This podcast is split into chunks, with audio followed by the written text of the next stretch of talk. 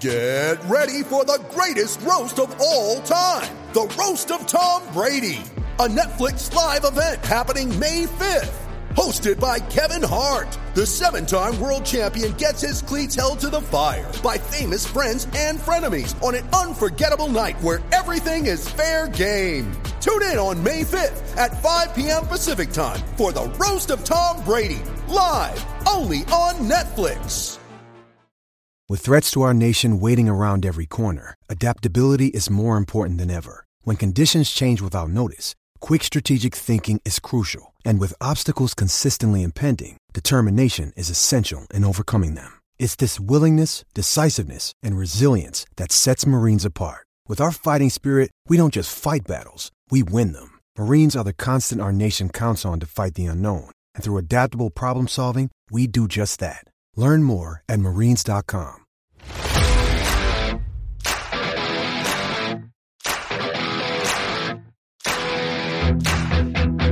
Hello and welcome to PFF Fantasy Football Podcast, Friday Injury Edition. I'm your host, Ian Hartitz, joining me, as always, in this lovely Friday afternoon.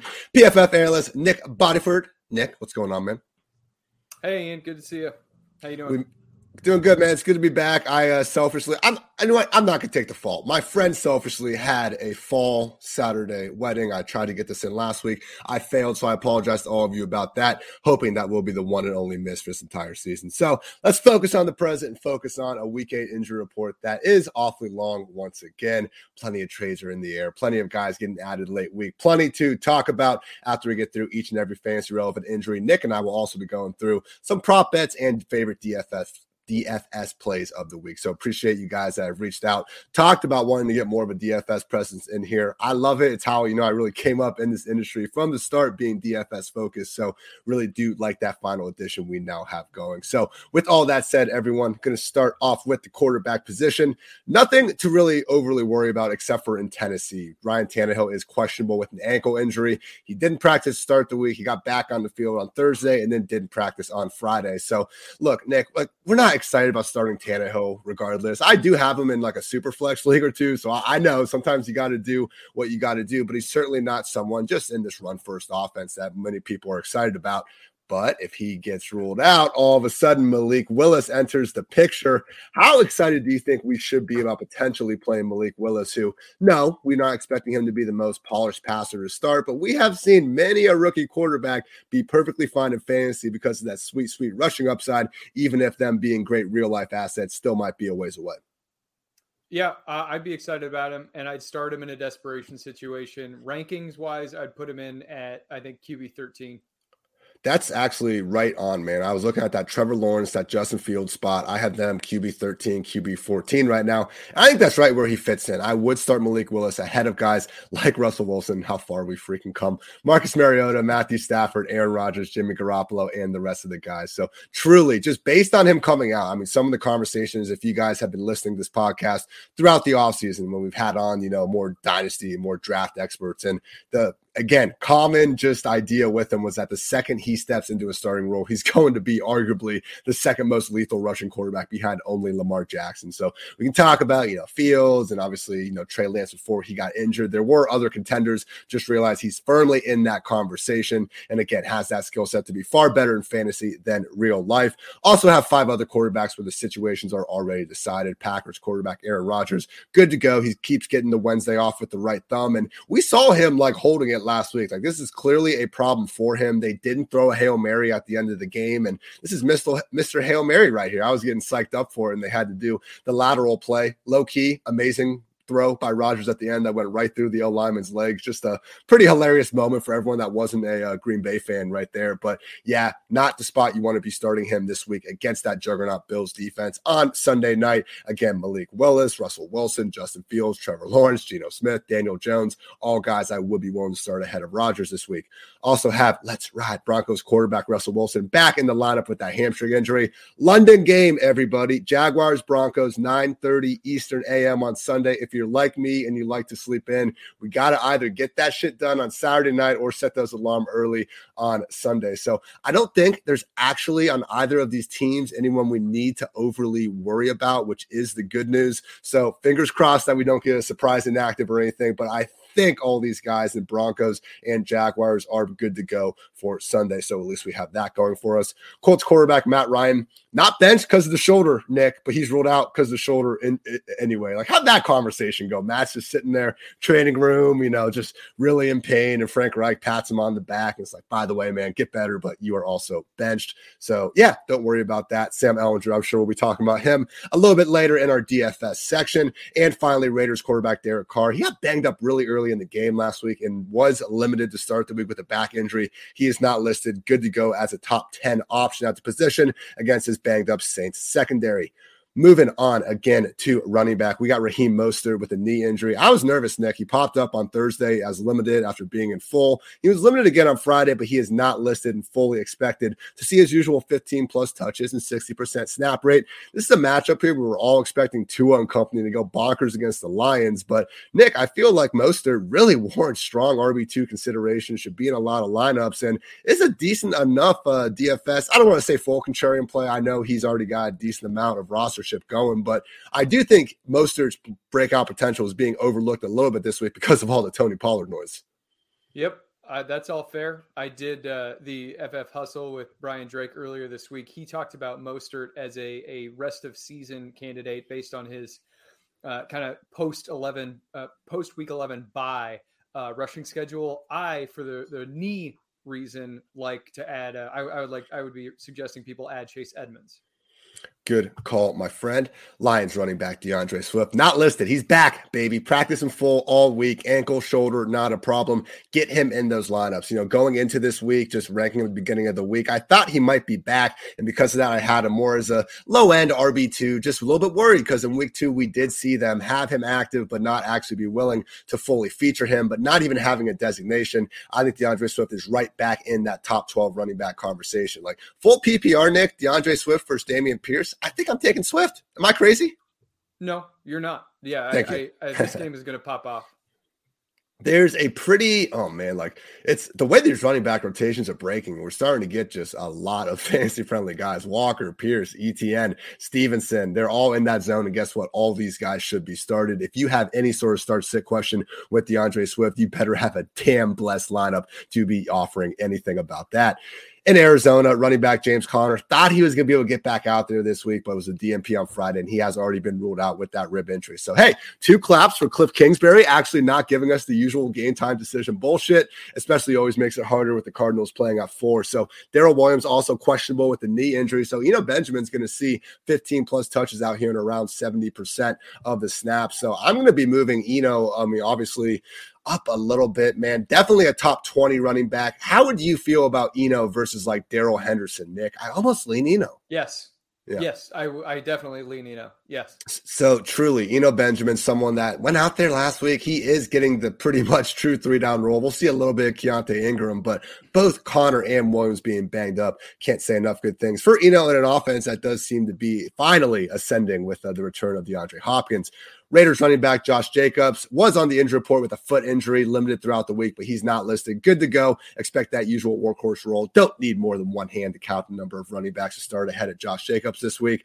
Tony Pollard, truthers, embrace, rejoice, whatever you want to do. Ezekiel Elliott is doubtful with that knee injury. So, Mike McCarthy, man, if, if there is ever going to be a guy play through a doubtful designation, it seems like C could maybe have a chance to do so, just the way he and McCarthy have talked. But it's like oh, well over 90% of doubtful players never end up playing. So it's it's a one o'clock game. I really can't imagine a scenario where Zeke is going to be out there playing. So in that case, yeah, it's Tony Pollard. He's going to be a top five running back. The amount of just extra people we've had like trying to tell us, we, we know, okay, fantasy football doesn't have to be the hardest. Tony Pollard is really good, and when Zeke's out, he gets a workhorse role. There we go, everyone. Get him in those lineups. A more tricky situation to go through is in Carolina with Chuba Hubbard missing this one with an ankle injury. So, Nick, I do think D'Onta Foreman will see most of the backfield work, but I don't, it could be 60 40 or something with Raheem Blackshear. Do you have any sort of lean on what this post CMC, post Chuba Panthers backfield could look like? Uh, I think that Blackshear is worth a speculative ad. I would have a really hard time adding him or, or starting him. Like I, yeah. I liked Blackshear in the preseason. Uh, Foreman, he lived on big plays last week. He was terribly inefficient outside of a couple of long gains, though. So it, it, yeah. I, maybe Blackshear and GPP, like the deepest of, of tournaments. But yeah, it's I'm, I do not want Blackshear. I am just wondering if he could limit Foreman. Hey, we don't want to take away the guy's big plays, but it's not even more so about that. It's like, do we expect this offense to keep producing big plays and touchdown opportunities and targets to D'Onta Foreman? All those questions I just asked, I would probably say no to. So D'Onta Foreman, someone that as I'm looking at the ranks right now, I mean, I I had Chuba RB 27 before this even happened. So even if it's a little bit of a bump, maybe RB, he's a borderline RB2 if you want to be nice. If I get any start sit questions involving D'Onta Foreman with a reasonable RB2, I am picking the other guy every single time. Also, Rams running back Darrell Henderson had an illness, but he's not listed. Cam Akers is out once again due to personal Williams. We do, personal reasons. We don't have Kyren Williams back just yet. He's still on IR with the foot injury. Malcolm Brown will still be a little bit involved, but hey, Darrell Henderson, you know, two weeks ago before the bye, 70% plus snaps and was their featured running back. So still have some questions about the Rams offense, especially against Nick Bosa and company. At least for this week, though, it does seem like Henderson should be that guy. Nick, I get this. I, I, I think it was Evan Silva that actually tweeted it, though. I have this feeling that the Rams aren't done adding to this position. I don't know if they're comfortable enough trusting Kyren Williams Williams to merely come back and provide a spark. They've never seen this guy be healthy and play an actual professional snap yet. As Evan Silva noted, the Rams apparently were in the running for Christian McCaffrey. So I don't have a source beyond that, but like, do we just gut feeling, Nick? Like, do we really think Darrell Henderson is going to be the Rams' featured running back the rest of the season? I don't really think so. Uh, no, probably not. If if it's if it isn't like Kareem Hunt, then it probably will just be Kyren Williams, or or he'll be the lead back by like a 51% margin. Yeah. Uh, yeah. I wouldn't even be shocked if Malcolm Brown eats into this a little bit more. Nobody loves Malcolm Brown more than Sean McVay, after all. And appreciate our YouTube chat, our guy Victor saying that they are indeed interested in Kareem Hunt. Yeah, hey, I was uh, I do these shows with a Bleacher Report every week. It's a good time. But if we look at like think logically about the main guys we have on the trade block right now. Kareem Hunt is one of them, and I know Kareem Hunt's roster, but what's going to be the first move that happens as soon as Kareem Hunt is, or if he's traded somewhere, D'Ernest Johnson becomes the key waiver wire pickup. So if you guys have a deep bench right now, you just have someone out there that you're just leaving on the bench, you know, for locker room purposes or whatever. Don't be afraid to cut them in favor of D'Ernest Johnson, who without Kareem Hunt in the picture, all of a sudden, no, we're not feeling good about starting D'Ernest Johnson in the flex, but he becomes one of the most valuable handcuffs in fantasy. We saw that three times last year where both Chubb and Hunt were out of the picture, and we got returned with legit top 10 fantasy production each and every time. So D'Ernest Johnson, I think, makes a lot of sense for Kareem Hunt. Mike Gesicki, if he happens to be available, he's already starting to get a little bit more involved in Miami.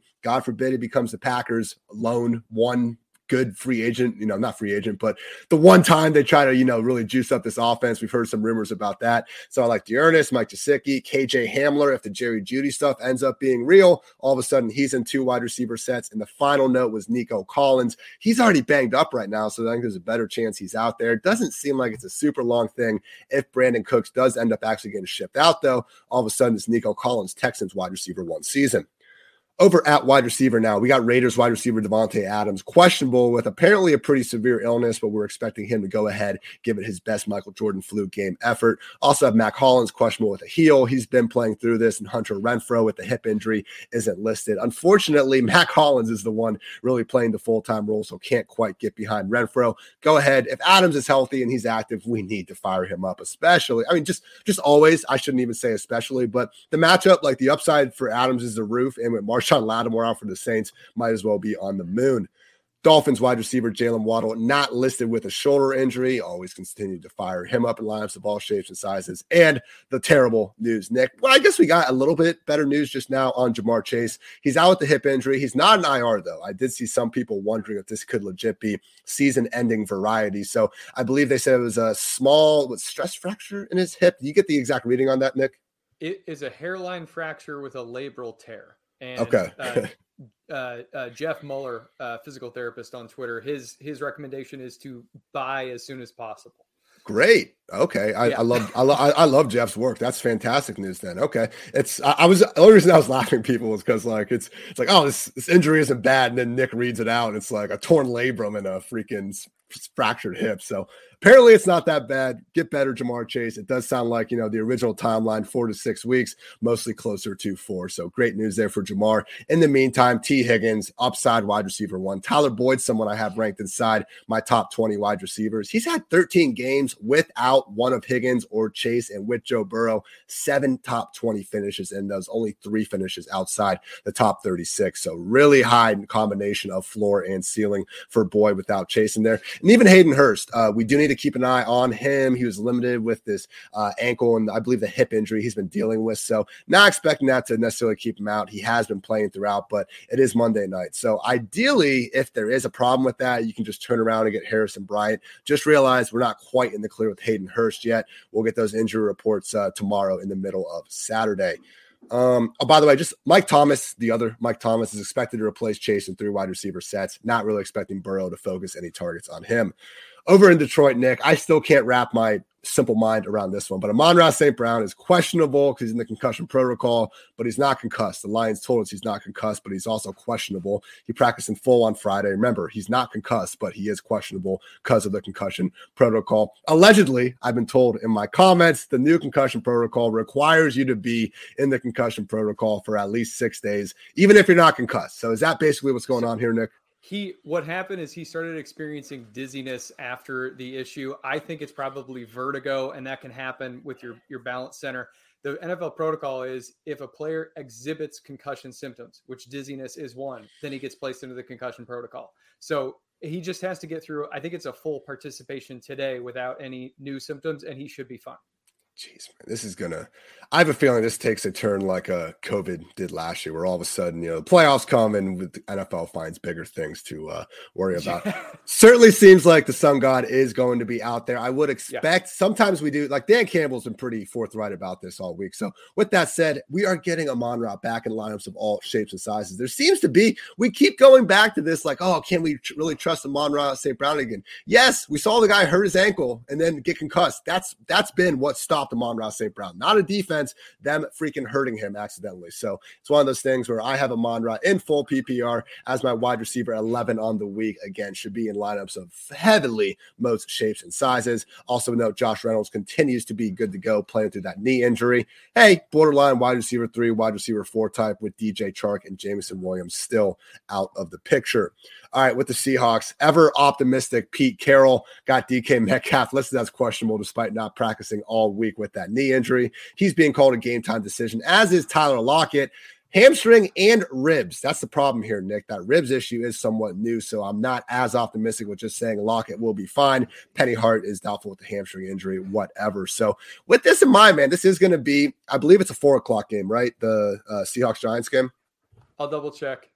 Seahawks and Giants. So there's two things going on here. Yeah, okay, it is a 4:30 game, so we really need to be sure of this. And they usually announce these actives and actives if we don't get tipped off on it before around 2:30 p.m. on Sunday afternoon. So that's the one problem there. The other problems is uh, it's Seattle weather is not looking good at all. I always go to rotogrinders.com for my weather information because you know I'm not a weatherman, but maybe in a different life. Anyway, uh, let's see what's his, yeah. Kevin Roth always does a great job. Assigns games, you know, green, orange, or kind of of red, I guess, uh, weather worries. And the only one this week that there is a concern is going to be the Giants at Seattle. Kevin's notes, you know, the weather you picture when you think about Seattle, this is it. It's chilly, it's wet, and it's breezy. Not one factor is all that impactful. The winds will top out between 10 to 15 miles per hour. The temperature is nearly irrelevant, and the rain should be a steady light rain as opposed to a true deluge. But all added up, it's pretty ugly stuff. The rain could lead to more of a reliance on the ground game than usual. So that'd be my only notes there. Like, because we don't have these guys, and it's gonna be we're not gonna know what they're out there until 4:30. Just be if it's a close start sit decision. If it's Tyler Lockett and Chris Olave, take Chris Olave. Like, don't even think twice about it. It's when we get to the Tyler Lockett versus oh man, you know, Darius Slayton. There's not to just hate on Darius Slayton, but you want to be able to have a decent backup option. If you don't, go ahead and just take the guy you know is going to be out there. Rams wide receiver Van Jefferson back off the IR list. And Sean McVay says that he should have his usual role. Do you think this really could just drive the final stake in the Allen Robinson experience, Nick? Because one of the craziest things I've just found over the past two weeks looking at this room, Bennett Skowronek has more freaking targets this year, one more than Allen Robinson. He's got more receptions, more receiving yards. Like, they need this in this offense. What they need is someone that can kind of stretch the field. That's why they've been trying to make Tutu Atwell work in. Hey, A Rob got that touchdown before the bye. Maybe I'm just overthinking it. It's just Cooper Kupp and Henderson, and that's freaking it in the offense. But any thoughts on Van Jefferson's return here? Uh, it could go either way. He he could take over as the number two, but his his his I mean he's not that fast, but he does the downfield thing. He could just add that element and open things up in the intermediate. Unlock it. I do I do think he'll play.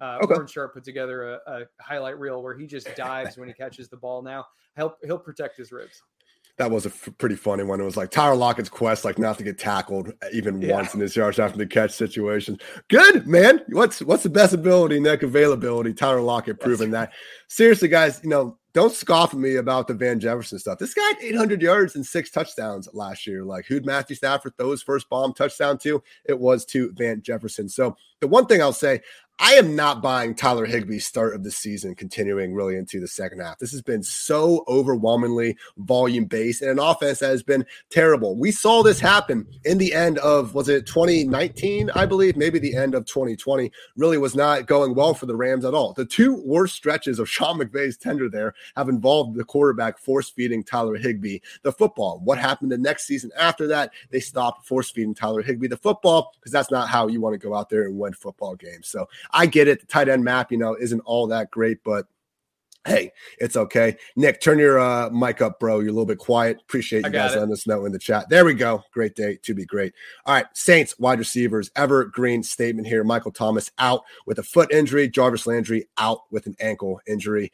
Not great, guys. Um, but you know who it is great for? Chris Olave, legit top 20 option at the position. And also a little more on this later. Guys, actually, I'll tell you right now, go bet keep listening, but go to DraftKings Sportsbook and bet over four and a half receptions for Alvin Kamara. Four and a half. When I was like getting ready to do this other show earlier, that prop wasn't out there. I just assumed it was going to be five and a half. No, four and a half for Alvin Kamara. Three straight games clearing that number with ease with Andy Dalton under center. Not expecting that to change again with Thomas and Landry ruled out. So Olave looking great. Should also see Marquez Callaway, Tre'Quan Smith out there. Look, they are not great options by any stretch, but hey, we do have this you know potential shootout here with the Raiders, with the Saints. Saints. If you're in some of these 14 team league, three flex leagues like I have, you can do worse than having some of these guys out there on the bench.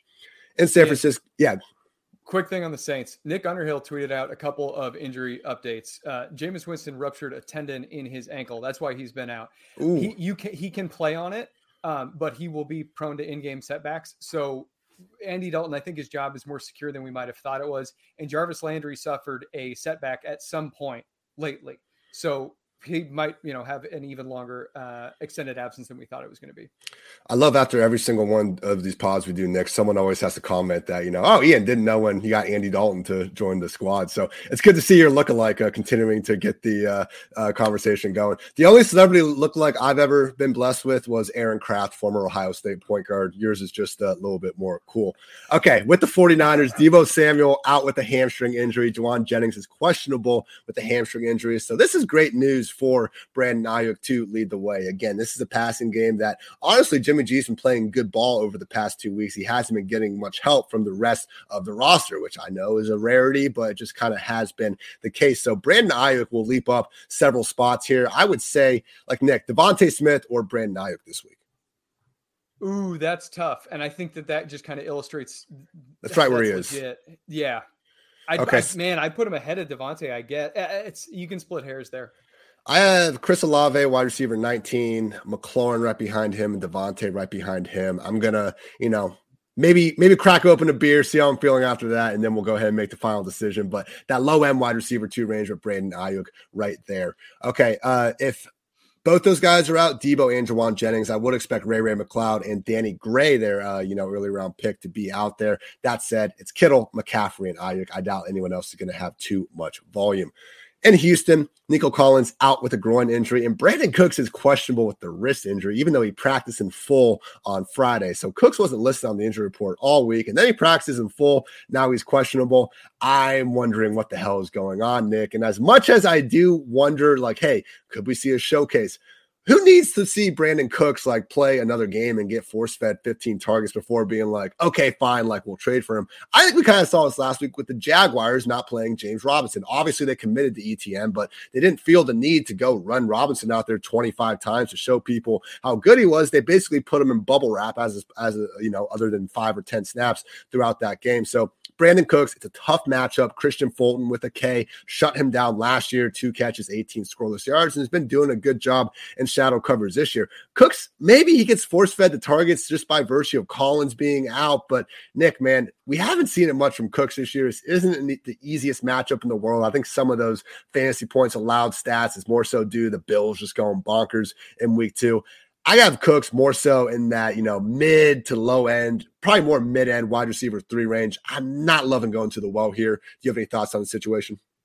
I think that you've you've summed this up pretty aptly. Uh, on the questionable tag uh, aspect, uh, 71.1% of players play when questionable, and and from earlier with Zeke, 94.3% of players with the doubtful tag do not play. Oh, that doubtful one's always wild. All right, Cowboys wide receiver Noah Brown, questionable with a foot injury. That said, he is actually he needs to practice on Saturday. I guess the Cowboys are doing these early morning Saturday practices because he did not practice all week. So, guys, I, I know you're mad at me. I've, I've read the comments. I told you Michael Gallup. I dropped down from a damn helicopter and said Michael Gallup was going to go bonkers last week, and he proceeds to goose egg. I am going back to the well. Not not sending him down that heli- that cursed freaking helicopter again. My God, I'm not doing that. But this week in this matchup, especially in DFS, everyone and their mother is on Tony Pollard. I can see the Cowboys passing more because they don't have Zeke to give the ball up the middle 15 to 20 times. If Noah Brown ends up getting ruled out, like he was actually working ahead of Michael Gallup, KaVontae Turpin, doing some great things in the return game. I will always love, you know, the USFL MVP. I'm just saying, I don't think he's going to be stepping into a bunch more. We've already seen how they feel about Jalen Tolbert. So don't let a down week seven distract you from what could be a great week eight. I do think Michael Gallup has great bounce back potential if Noah Brown is going to end up being sidelined. Oh, that's a great call from uh, Drake Holiday. Can we get James Washington back out here or sign a receiver? Where's my guy Will Fuller at Dallas? Do something. This Cowboys team is inexplicably five and two. The Eagles, meanwhile, keep making another move every single day. Yeah, I think the it's a little bit of an overreaction to everything the Eagles do these days by the old mainstream media. But come on, Dallas, let's go. Let's uh, let's uh, let's try to compete here. Packers wide receiver Allen Lazard out with a shoulder injury. Sammy Watkins good to go with the hamstring. Christian Watson seemingly uh, has a good chance to play despite being questionable with his own hamstring injury. So all that said, we're going to have Amari Rodgers and something named Samori Toure. I, I, I know Samori, but okay. Romeo Doubs is the only guy we can even somewhat trust in this passing game. But this is just such an impossible situation, Nick. I mean, before knowing for sure that Lazard was going to be out, I still had Romeo Doubs as just my wide receiver 40, and I don't really plan on bumping him up all that much, even from there. Overall thoughts on what Doubs could bring to the table this week with Lazard out? Uh, no, as you like to say, I, I think the answer here is no.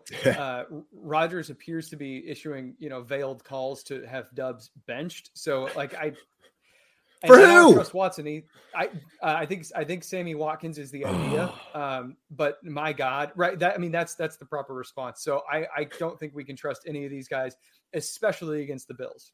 Man, the way Sammy looked last week, he had, okay, he had a moment or two earlier on in the year before he got put on IR, but coming back, man, that dude looked like I, I wish we had GPS readings for every single player just so we could like take advantage of moments like that. Like I, I don't want the top speeds, I want like the bottom speeds so we can slander some of these guys. All right, Jets wide receiver Corey Davis out with a knee injury. We're going to have Garrett Wilson, Elijah Moore, and Braxton Berrios and three wide receiver sets. We'll still see some Denzel Mims and, yes, even a little bit of Jeff Smith. This passing game, Zach Wilson, I support the experience because when he's bad, it's still a really fun watch. And guys, they've thrown for 204 total yards in the last two weeks. 204 yards in two weeks. Now they're playing the Patriots. The answer to which one of these wide receivers to start, as Nick just said, as I like to say, no, don't do it. Commanders wide receiver Jahan Dotson out with a hamstring. Dyami Brown groin questionable. Terry McLaurin should be the guy here. What do you think about uh, Curtis Samuel, though, Nick? Because I do expect McLaurin to catch that Stephon Gilmore shadow similar to what we're seeing with Wan'Dale Robinson in New York. Even in these bad passing games, when you have that low A dot guy like Curtis, like Wan'Dale Robinson, I do think you can be a little bit, you know, feeling better about their floor just by virtue of, you know, we're relying on Heinicke or, you know, freaking Daniel Jones to complete a five yard pass instead of a 50 yard one. Yeah, I I wouldn't rely on him in cash games. Uh, you know, you can squeeze him into a uh, a redraft lineup, but I, I like I really don't love this. That's fair. I don't love much of anything going on in Washington these days, except my Buckeyes, of course. Giants wide receiver Kenny Golladay out with the knee injury, so Darius Slayton going to continue to be that top outside wide receiver. But yes, Wan'Dale Robinson really the only truly fantasy viable pass catcher. I have him as a wide receiver 34 this week. I think he's right there in a tier with guys like Darnell Mooney, Drake London, George Pickens, and Jerry Jeudy. Patriots wide receiver Nelson Agholor questionable. Kendrick Bourne not listed. If anyone could maybe get a little bit of a showcase game, it could be Kendrick Bourne. But once again, that's just such like a who the hell knows if we're going to see that type of thing. That other than a Galaxy Brain DFS start, don't play these guys because they're not even in three wide receiver sets. That's Jacoby, Tyquan, and DeVante Parker. Uh, just two more quick ones. Browns uh, wide receiver David Bell is banged up. We don't really care. And Jaguars wide receiver Jamal Agnew questionable with a knee injury. So if he is out, maybe we see a few more design plays for Kirk and Zay Jones. But again, not someone to overly worry about. All right, guys, before we get on to tight ends, I want to pay some respect to our lovely sponsors out there. First and foremost, we got to give a lovely shout out as my ad sheet loads right here. To our friends over at Western Southern, the PFF Fantasy Football Podcast is sponsored by Western Southern Financial Group. While you focus on your roster moves, Western Southern helps advance your money moves, buying your first home, plan to start a family, wondering how to make your money grow. Western Southern's playbook of life insurance, investment, and retirement solutions helps you rest assured on game day. Team up to understand needs and address goals with a game plan built just for you. Get started at westernsouthern.com slash PFF. Also, our friends over at Underdog. Even though Best Ball Mania has ended, Underdog Fantasy is still the easiest and most fun way to spice up your football season with their pick'em game. It's not available in freaking Ohio, which pisses me off, Nick. I was at my favorite Mexican spot, El Toro, last night. And I'm, I'm a simple man. I know I'm not going to hit 57% of my bets. I don't pretend to be this incredible gambler. I like to do the $10 parlay, and hopefully my dreams come true. They never do, but this next one's going to be different. You believe me, man. Anyway, that's basically what Underdog gives you the chance to do. Just look for your favorite or least favorite player stats, pick whether you think they'll end up with a higher or lower total than that number in this week's games. And if you pick five of those correctly, you can win up to 20 times your money in a single night. Underdog keeps it super simple with their easy to use website and mobile apps. Pick between two and five players for your pick 'em entry. Get all your picks right, and you'll take home some cold, hard cash. It's simple to get started. Just head on over to underdogfantasy.com or download the app, sign up a promo code PFF, and Underdog will double your first deposit up to $100. So we've already been singing Underdog's praises about the Underdog NFL crew. Their NBA crew does awesome. They're getting into freaking soccer if you're into that kind of thing. Now, I'm not, but I respect the hustle. Now we have the pick 'em game as well. So that's Underdog Fantasy, promo code PFF. Get in on the action today. I agree, Drake. Let's see Terry beat the Gilmore Shadow. He beat the Jaire Alexander Shadow last week. Terry, Terry McLaurin has the best 70 yard games out of any player in the league, and I will not hear otherwise. But let's get through some tight ends, and then we'll get a few prop bets and some DFS stuff going. Lions tight end TJ Hockenson, not listed with the knee injury, fully good to go. You're not going to have a better option out there to play. Just realize with the Sun God and probably, De- and yes, absolutely D'Andre Swift back in action, only so much meat left on the bone for Hockenson over in Cleveland. David, hey, rare double miss from Schefter, by the way. Love the guy. Appreciate all the hard work he does, but said the Njoku injury wasn't serious and said the Chuba Hubbard injury wasn't serious. Now it looks like neither guy is going to be able to suit up. So the Njoku with the ankle was in a walking boot today. And we even have Pharaoh Brown, their recently signed secondary tight end, out with a concussion and neck injury. Maybe not out just yet. Again, this is Monday night, but he hasn't been practicing. So sure, it looks like Harrison Bryant is going to be playing an every down role for the Browns come Monday night. Nick, who would you take, Harrison Bryant or Hayden Hurst? Oh, that so that's a fantastic question, which I I, I think that that kind of communicates where we're at with Harrison Bryant. Yeah. I'd probably roll with Hayden Hurst, but like I I really really like Harrison Bryant, and if you are in need of a tight end, go go at him. I'm going to fire him up the rankings a lot here. And I think that's about right where they should be. It's going to be an every down role. Like I'm so confident that we're going to see that 90% snap rate. And then he's going to be on the cover of every single waiver wire article. I believe the Browns, they have a week is it a week nine buy or a week 10 buy? Because it is uh, coming up. I don't recall, but here, I, what I can say week nine. Okay, uh, it's week nine. So we're only getting one week out of it. And so if you want it, you got to do it now. Yeah, sure. Yeah, yeah, yeah. Um, David Njoku is not going to come back for a long time. He it was a high ankle sprain. The average time missed for tight ends is 4.8 games, and even after that, players it usually takes a full off season to get right from a high ankle. So like I I I would be selling high on Njoku if you can. Yeah. That's me personally. Sucks, man. That dude was helping out a lot of Kyle Pitts teams until he wasn't. Yes. Raiders tight end Darren Waller questionable with a hamstring injury. He did practice all week in a limited fashion. So if he's active, it's Darren Waller. Like, you know, it's one of these things with Kyle Pitts. I understand where you guys come from. Like, oh, how can we go back to the well here? Sit down, try to start ranking these tight ends, and you're going to get to guys like Darren Waller and Kyle Pitts far more quickly uh, than you would hope. I don't feel good about ranking Waller as a top five or top six tight end, but objectively speaking, that is what he's going to be if he's active in this one. If not, Foster Moreau, similar manner as Harrison Bryant, someone that is going to be out there every single snap, more or less. I am less confident in Moreau demanding the same sort of volume, though. He shares an offense with too many other talented guys. Cowboys tight end Dalton Schultz expected to keep playing through the pain, but he's officially questionable with that knee injury. I'm just shocked that he's still freaking alive after he got bent back the way he did last week. And he kept playing through it. So clearly working out less than 100%. I don't think that he deserves to be that top six, top seven tight end you drafted him to be at this point because he is that banged up right now. So still someone where if you want to put him in, you know, the tight end one borderline, that's fine. Certainly don't need to force Dalton Schultz in the lineup right now. Nick, I think I'd start both Hayden Hurst and Harrison Bryant ahead of Dalton Schultz this week. Agreed. Yeah. Cool. Two PCL setbacks. Jeez, not great. Steelers yeah. tight end Pat Freiermuth, not listed with the ankle injury, good to go. Top 10 treatment with Kenny Pickett really starting to feed him the way uh, for prolonged stretches. Commanders tight end Logan Thomas, questionable with the calf. We don't really care though. Armani Rodgers and John Bates going to keep this a committee. Giants tight end Daniel Bellinger, eye socket surgery big yikes. They're just going to rotate guys in the meantime. Get that eye right, Daniel. And finally, this one's a little bit interesting. So Juwan Johnson, hamstring, questionable. He was a midweek addition on Thursday, but he got into limited practice on Friday. Adam Trautman is questionable with an ankle injury, and he was limited. Now, why? Why, Ian? Why are you talking about Juwan Johnson and Adam Trautman? Juwan did score two touchdowns last week, but the big thing here is if these guys are out, Taysom Hill might actually be forced to play something close to a full time role. I don't know if there's like a player Nick, that has like some more volatile rankings from one analyst to another than Taysom Hill. I continue yeah. to struggle to put him ahead of the full time tight ends. That's usually my thing with him. I have him ranked this week, tight end 16 behind guys like Irv, Dulcich, Gesicki, Hurst, you know, Bryant, and all that stuff it's it's tough though because when you look at it, he does have that goal line role. Like, where do you fall in Taysom Hill? I've seen some people like unironically have him top five that I respect, and I can see it, man. But it's just there's no more touchdown dependent player in fantasy than Taysom Hill. That said, they put him in a lot of good positions to score touchdowns. Yeah. Uh, so with with Juwan Johnson's and and Adam Trautman's status is you know uncertain right now. I have Taysom Hill as tight end seven if those guys are both ruled out, I will probably move him. I would I would move him, I think, to number five behind Kittle, Ertz, Goedert, Hockenson. Jeez. I mean, he's a full time role. He's going to get carries. He will throw passes, and he'll run a few routes. Like I'm fine taking, you know, whatever low score he gets me, uh, as opposed to like Evan Engram. I mean, their their floors are the same, but one guy can like throw and rush for a touchdown.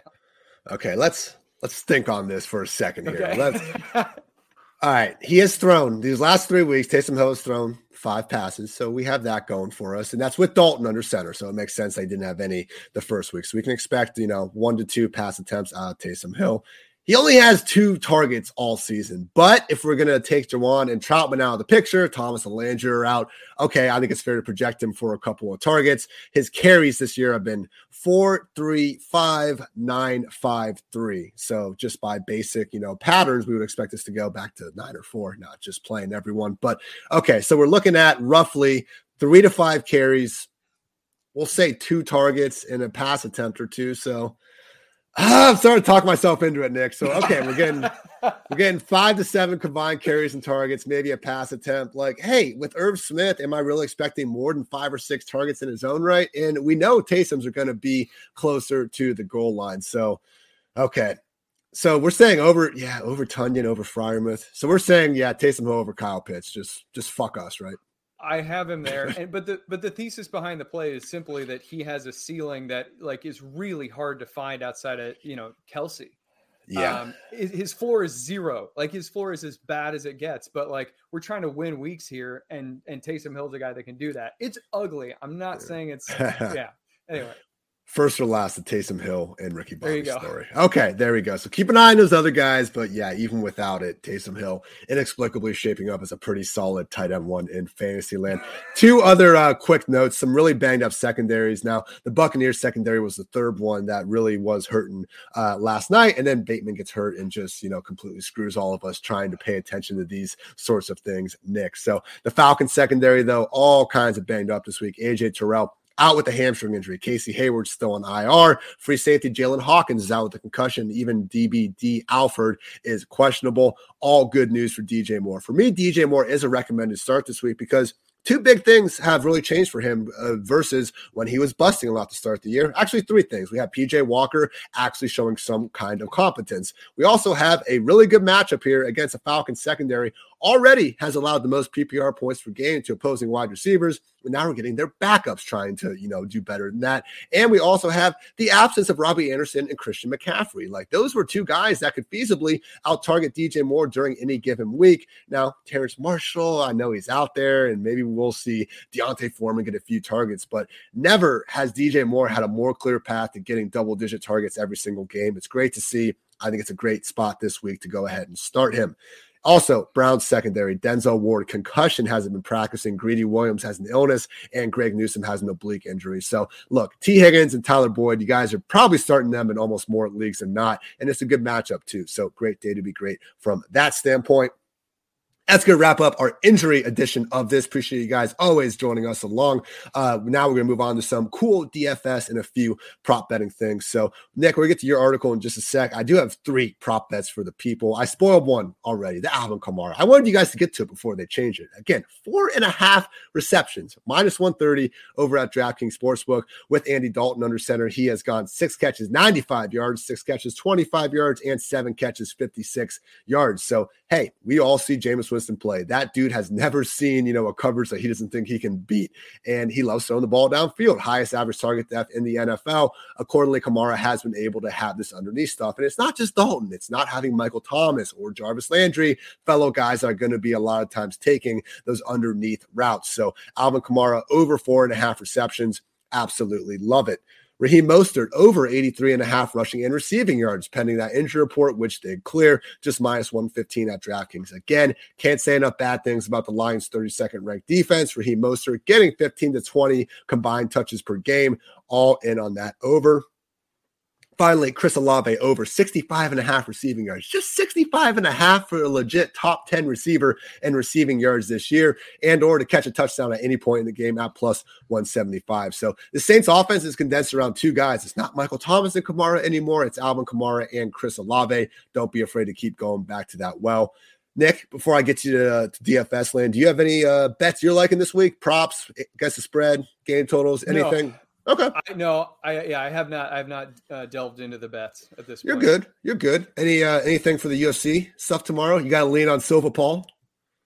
No, I'm just getting ready for Halloween, man. We got Ooh. some fun stuff going on already. yeah, I, I, I, think my fiance probably wishes I was more like you uh, in that mindset. I'm gonna make us sit down and watch one of my favorite all time fighters lose to a fucking YouTuber. Okay, Nick, you do an awesome cheat sheet every single week. Your recommended DFS plays across all leagues. Let's talk about your top five favorite plays of the week. Just give me one, and I might challenge you on it. And then we'll move on to the next one. It'll be a great day. It'll be great. Awesome. So first one on the DFS cheat sheet is Jaylen Waddle. The the way that I kind of approached this week was to create some uh, bringbacks. So what I like about Waddle, uh, his he, he's a bit chalky, but he's not crazy chalky, and I think that he offers uh, differential differentiating uh, leverage potential um, when compared to Tyreek Hill and uh, Amon-Ra St. Brown. Just looking at this game, like Tyreek Hill's ownership projection is 32.5%. It's absurd. Ooh. Waddle is actually is down at 5.9%. He's 14 among wide receivers. So that's it. We we have some differentiation here. Uh, he's only 6,700. You've kind of already gone into why we like playing against the D- Detroit Lions defense. They are league bottom in uh, like half of the passing game metrics. Yeah. So, and Waddle has kind of garnered this reputation as being like the, the full time second fiddle to Tyreek Hill. He's been battling uh, two different injuries since week three while maintaining elite efficiency. So his yards per route run, yards after catch per reception, explosive pass plays are all top five among wide receivers. His missed force tackles are top 10 and receiving yards overall are, are top five as well. So his this guy hasn't lost any juice. He's finally getting healthier and it's a smash play. Do you have anything to say on on Waddle? I, I just think you know we'll I'll run through kind of what I'm thinking my cast lineup is, but a really easy way to find good tournament plays exactly what you're talking about. Just take the fellow talented teammate that's alongside the guy that everyone is rostering. We all realize Tyreek Hill is set up fine. That's why he's projected to be the highest owned wide receiver on the slate, more or less. So Jaylen Waddle down there, priced next to Amon-Ra St. Brown, even in the same game, also just the pricing scale even someone like, you know, DeVonta Smith, Tyler Lockett could end up having a little bit more exposure than Jaylen Waddle. So all in on that call. Cool. So the bring back for this one is Detroit Lions tight end TJ Hockenson. We all know Hockenson is a great player. His ownership projection comes at in at just 4.0%. A week ago, he would have been going up against Miami Dolphins safety Brandon Jones, who's having a pretty decent year. He kind of does everything. He's one of like their their uh, uh, blitzing leaders on the team. But he, anyway, they they they give him a full complement of responsibilities. He suffered a torn ACL. He's out. So Hockenson's primary coverage defender here is going to be backup safety Eric Rowe, who has a 34.3 PFF coverage grade, which is like 30 points lower than we would just kind of hope it to be. Uh, Hockenson's uh, tight end matchup chart, or, or excuse me, uh, matchup advantage rating is 20.0%. Among all tight ends, that comes in as third best on the week. Rowe is allowing 2.29 uh, receiving yards allowed per coverage. Snap with a 4.2% explosive pass play rate allowed. Those are the top two highest rates, respectively, among NFL safeties with at least 90 coverage snaps. So I like Hockenson a lot as uh, an explosive bring back option here. And this is a rare situation where I think we can actually feel good about this matchup happening a lot throughout the game. I do the shadow matchups every single week. You know, lovely, just true grinder PFF, Ben Brown. If anyone had any idea how important this dude is to our lovely company, I mean, you would be surprised. So much love to my guy, Ben. Shoots me over, you know, grinds all the shit. You know, we have people watching every game, all this. I find out who has been shadowed. The only safety I can ever remember actually shadowing a tight end was Eric Rowe over these past few years. Hasn't been doing it this year, but truly the Dolphins treat him as their tight end stopper, if you will, you know, the modern day Michael Jenkins and stuff like that uh, going on Malcolm. Excuse me, miss, messing up my uh, bu- mixing up my Buckeyes. But yes, TJ Hockenson, great bring back, and just you know, it's going to be a popular to uh, Waddle Tyreek stuff. So don't be afraid. And Amon-Ra St. Brown. I know I said before it is going to be crowded in Detroit. Another reason like D'Andre Swift as well, coming off of injury. Nick, you're also a fan of Justin Jefferson, high price mm-hmm. Vikings receiver. And just real quick before you say why,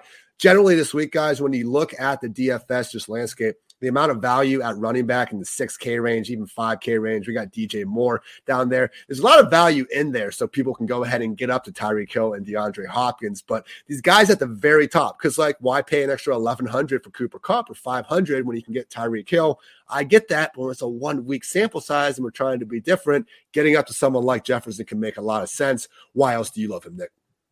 Yeah. So uh, there are a couple of trap plays on the slate here, I think. Tyreek Hill, like I said, 32.5% and uh, uh, ownership projection. And we also have Davante Adams at 9.8%. He's playing with what is being referred to as a bad flu. And apparently, some of the Raiders' locker room has also picked it up. So I think that teams that are uh, going with those two X receivers are, they might just flop. Um, what I like about Jefferson is he he's still chalky. He's over 10% owned. Uh, but I think this is one of the few weeks where you might be able to play Jefferson in a GPP format and kind of get leverage over those other elite guys like Tyreek Hill and Davante Adams. He's going up against the Arizona Cardinals secondary. Uh, the way that Jefferson is is playing, he's taking 43% of his snaps wide left, 32% in the slot, and 24 on the right. It's it's not you know um, just locked on one side like DeAndre Hopkins of old. Um, he's he's taking snaps against all three of these um, under uh, underperforming or, or, lacking in talent uh, cornerbacks that the Arizona Cardinals wheel out there. Trayvon Mullen is, is expected to make his return. He's been out pretty much the whole year with a hamstring injury, but his PFF coverage grade is just 39.0. Marco Wilson, 54.7, and Byron Murphy, 59.1. It's just basically a bad trio of coverage defenders. And I think that Jefferson, who is top 10 in completion percent or catch rate, passer rating allowed, receiving yards. Uh, oh no, I'm going over this. Sorry, You're good. That's the Arizona Cardinals uh, secondary. They are top 10 in in most of our efficiency coverage snap, uh, uh, statistics. So I think that Jefferson can basically just smash this situation, and I, I like him as a leverage play against those other elite guys. And the one interesting thing here is to give Byron Murphy a little bit of respect. He did an awesome job against Davante Adams back in week two. I think it was like two catches, 12 yards, and a touchdown. And after that, we were kind of wondering, like, could this be the next big thing at quarterback? But as Nick brings up, really hasn't been continuing that dominance. And they haven't even been using him as a shadow cornerback since then. He's actually been playing a lot of snaps in the slot. So they face guys like AJ Brown, DK Metcalf, and Chris Olave. So look, we know Justin Jefferson can, can beat up any anybody. We saw him go for like 150 yards against Marshon Lattimore a few weeks ago. You know, did the guy so bad he had to what renew his Instagram or whatever and get on there and try to defend himself a little bit. So Byron Murphy, even if you know it's a situation where you think that he's a gamer, he can get up for these big matchups. I don't think it's going to be a one-on-one shadow matchup. And he actually was a, a Friday addition to the injury report with a back injury and is now questionable. So hey, never want anyone to be injured, but when we're trying to target wide receivers, you take a bad cornerback and then you physically alter them somehow, all wheels up for Justin Jefferson. Nick, there is another tight end you like on a slate where there, there, just really isn't like a smash tight end out there for this week. Mark Andrews already played on Thursday. Travis Kelce is obviously on bye. So not a lot to work with, but you're taking a long look at Zach Ertz over there, just 5,100 on DraftKings in the same Vikings matchup. Yeah. And so what you just brought up is a big part of the process here. Travis Kelce's not playing, Gerald Everett's not playing, Mark Andrews already played. So there we have Kittle, but in terms of like elite tight ends that might just dominate at the, this position, there we're talking about him right now. Um, Zach Ertz per PFF tight end matchup chart is going to be going up against Minnesota linebacker Eric Kendricks, who's earned a 38.7 PFF coverage grade this year.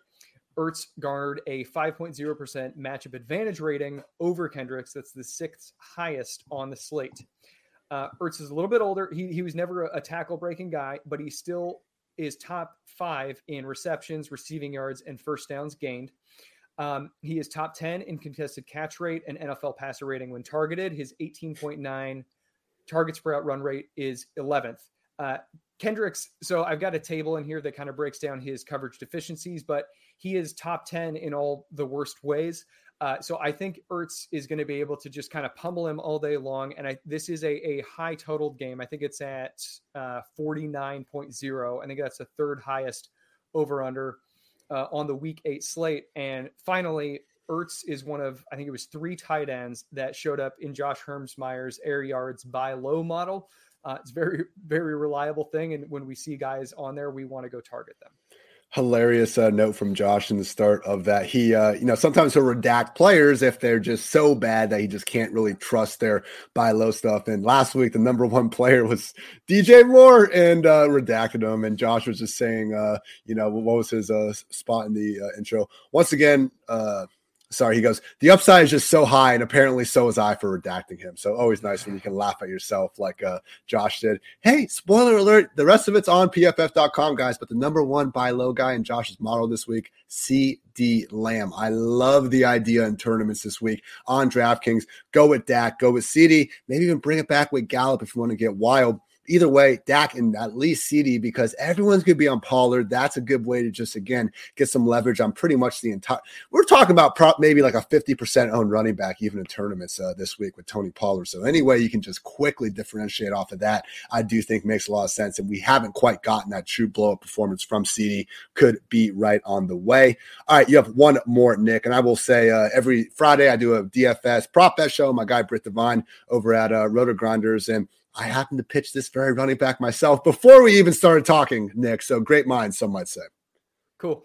So Miles Sanders, Philadelphia Eagles running back, uh, going for six thousand six hundred on DraftKings. Uh, I was surprised to see that the ownership projections have him at just six point zero percent. That's the seventeenth highest among running backs on the Week Eight slate. What I like about this is I think we're gaining a little bit of leverage with the Pittsburgh Steelers name. This is uh, typically a, a front seven to be feared, but in reality, it's full of holes. Uh, Larry Ogunjobi, uh, Ogunjobi, who I really love. He's a fun player. He's good on Twitter. Uh, he has earned a 58.9 PFF run defense grade, which ranks 52 of 122 defensive tackles with at least 100 snaps.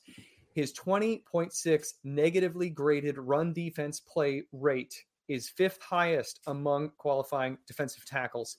Uh, so I think Sanders can kind of shoot the gap there. Now his backup, Tyson Alualu, has earned a 30.3 PFF run defense grade. Inside linebackers Myles Jack and Devin Bush uh, are both in the 14 to 50 15 percent uh, rate of negatively graded run defense plays. So for whatever reason, the middle of this defense, typically very strong, is not playing all that well. PFF's offensive line defensive line matchup chart gives Philadelphia's offensive line a 26.0% run blocking matchup advantage grade over the Pittsburgh Steelers. Um, that is quite high. I think it was top three on the week, maybe top five on the. Uh, no, that was top three on the week. Um, finally, the spread is really working in Miles Sanders' favor here. The Eagles are favored by uh, 10 and a half points with an implied team total of 27 0.0. So should be a lot of points scored here, and there should be a high volume of rushing attempts uh, in what would maybe considered what might be frequently considered to be a tough matchup. I've gotten some questions like, can we expect Miles Sanders to keep on continuing this? And I think so. The Kenneth Gainwell takeover isn't happening when Sanders is healthy. Boston Scott seemingly less and less involved by the week and really kind of falling out of this committee. I know he's been hurt, but hey, that's the reason why that's sort of been happening. And you add it all together, man. And the only running backs this year with at least 15 plus touches in at least six games, Saquon Barkley, Austin Ekeler, Nick Chubb, Joe Mixon, and Miles Sanders. Now, Obviously, I wish Sanders was getting Ekeler and Saquon's targets and stuff. So there is a difference in touches from that standpoint, but he's getting 15 to 20 touches in an offense at home, favored by a touchdown. Like, yeah, if this just if we if he wasn't priced right next to Kenneth Walker and Rhamondre Stevenson and Dameon Pierce, I do think people will be on him, but he's not those, you know, rookies or Rhamondre Stevenson players that everyone loves to lose their shit about. So the one concern that always pops up to me about Philly is like, but Jalen Hurts is just going to score touchdowns. He leads the freaking league and carries inside the five yard line, but that hasn't stopped them from still giving these guys the rock near the goal line. I mean, this fourth ranked scoring offense, they're actually tied for fifth in terms of total running back carries, just running back, not Jalen Hurts, running backs inside the 10 yard line. I'm being a little bit of a dick here. Why shouldn't I use five yard line? Okay, they're tied for 16th inside the five yard line. Still better than what I would have expected, given that Hurts is such a key cog in that. So Miles Sanders, especially, man, just off Kenneth Walker and those guys in tournaments, I think makes a ton of sense A few notes for myself here on the tournaments. I mentioned the Dak stack. Also, don't mind Daniel Jones and Wan'Dale Robinson with New York again in that Seattle weather. If any one of those receivers is going to be able to do something, I do think it's going to be the guy with the low A dot. Again, rags to riches at running back and wide receiver versus taking kind of the middle value. I think is an easy way to differentiate those lineups. So we have Derrick Henry, who his last three games against the Texans, he scored seven touchdowns. He's gone for over 200 rushing yards each and every time. He's somehow not even carrying that high of ownership. So Derrick Henry, Saquon Barkley going up against the Seahawks defense that's been flamed by running backs all season long. Like again, people aren't going up to them because they don't think they have to. That's why it's an easy, real easy way to get some differentiation in tournaments by you know having that tough lineup where you have to go up there. Only takes one time to be right. He talked about Miles Sanders, also D'Andre Swift and Eno Benjamin. If you're going to dabble in that 6K range, just realize it's Kenneth Walker, Dameon Pierce, and Rhamondre Stevenson are the ones really driving most of the ownership, in addition to Tony Pollard all the way down there. So the easy pivots off those guys, Eno Benjamin, Miles Sanders, and D'Andre Swift, too. I don't even think the roles are going to look all that much different, Nick. So I think you can just talk about who's more talented. But again, one week in tournaments, don't be afraid to get a little bit different there. Uh, down at 30. What, what we say before, you know, how can we kind of differentiate? We pivot off the chalky guys. So we go Tyreek Hill, Jaylen Waddle. Maybe, just maybe, we go DJ Moore down to 3.5K, Terrace Marshall. It's gross. If you guys tell me that you played him because I told you to, I'll deny it. If you win a million dollars playing it, I want all the credit. Marquise Goodwin, 4.4K, two touchdowns. Not illegal for a guy to score two touchdowns in back to back weeks, especially if Lock and Metcalf wind up not playing. And yes, I do like going back to Michael Gallup. Probably won't drop out of a helicopter to tell everyone that this time, though. And finally, at tight end, anytime George Kittle is going to be even a little bit under owned and under 6K, I do think he warrants at least a little bit of exposure, especially with Deebo Samuel out and a lot of people probably going on the Brandon Aiyuk more so instead. And Mike Gesicki at 3.8K, man. Like, again, the whole showcase thing is up for debate, but this is the lowest owned guy in the Dolphins offense. And, you know, more than anything, I just want to watch the dude gritty out there. So maybe that's like influencing my, you know, DFS thought process here. But I just think, honestly, where we don't really have a clear chalky tight end. I mean, people are trying to get up to Tyler Higbee, bro. So Pitts, Freiermuth, uh, Pitts, Freiermuth, and Higbee seem to be where a lot of people are going. If you go just a little bit under that, I do think Mike Gesicki can make a lot of sense right there. And real quickly, just quick cash show lineup. I do think Sam Ehlinger on DraftKings at just 4K. You don't need him to do pretty much anything in order to meet that. I think based on what you can get up to, it does make sense to roll with Ehlinger running back. Hey, all those guys I just talked about fading in tournaments, they are chalky for a reason. So let's go ahead and just swoop them up in cash. Tony Pollard, Rhamondre Stevenson, and Kenneth Walker are my favorite cash game plays there. At wide receiver, I do like getting up to Tyreek, DeAndre Hopkins, still underpriced relative to the target ceiling he can have, and DJ Moore. We talked about him with the volume and the matchup, appreciating that. Our cheap tight end we can save money on is Noah Fant at 2.8K. I'm almost tempted, Nick, to instead of playing just Sunday main slate cash, to play like the London to the Monday night, just so we can get Harrison Bryant in there at the Stone Cold Min 2.5K. We'll see what happens. Then on defense, if you want to go all the way down to Washington, uh, it's fine. I'm a little hesitant just because then you're playing Washington against Ehlinger in the same lineup, which is not optimal. But when we're saving that much money with both, you know, you probably can swallow it. If not, though, just go up to 3K we got the Patriots playing Zach Wilson. That should go fine for them. So that's going to wrap this up, everyone. Nick, let the people know what you got on pff.com and anything else you want to get off your chest. Cool. Yeah. Uh, so we have the DFS cheat sheet uh, week eight. We have the wide receiver cornerback matchups for week eight. Uh, we have this podcast. You can find my work yeah. Uh, on Twitter at Nick Bodiford NFL, spelled N I C B O D I F O R D NFL. Uh, you can also find my other stuff at 4 for 4, 33rd team, and Nerdball. But uh, come give the PFF stuff a read first.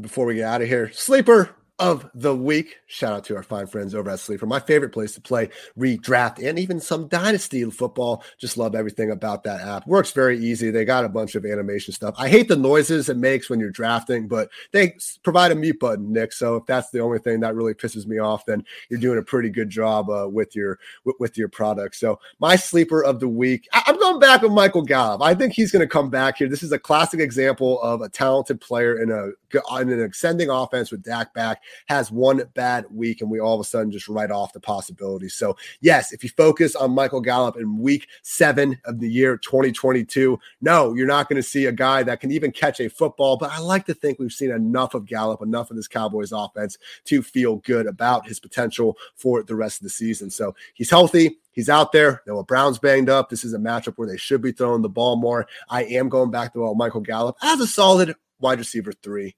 super going out on the limb there, Ian. So good stuff. Nick, you guys can catch all my positional breakdowns each and every week. And I also write this out in injury form. And we also get some injury analysis from our injury expert, Mario Pilato. So you can check out that little, you know, teamwork makes the dream work piece we have out over the weekend. And as always, the Sheesh Report will be out after Monday Night Football, maybe Tuesday morning, depending on when the editors do their thing. So appreciate you guys tuning in. As always, it's week eight week eight is uh, going to be gone next time we talk, guys. Freaking crazy how uh, fast some of this has flown by, but we still got half a season. You know, winners focus on winning, and we will continue to focus on just that. So for Nick, I'm Ian. Thanks so much for tuning in to PFF Fantasy Football Podcast. Until next time, take care, everybody.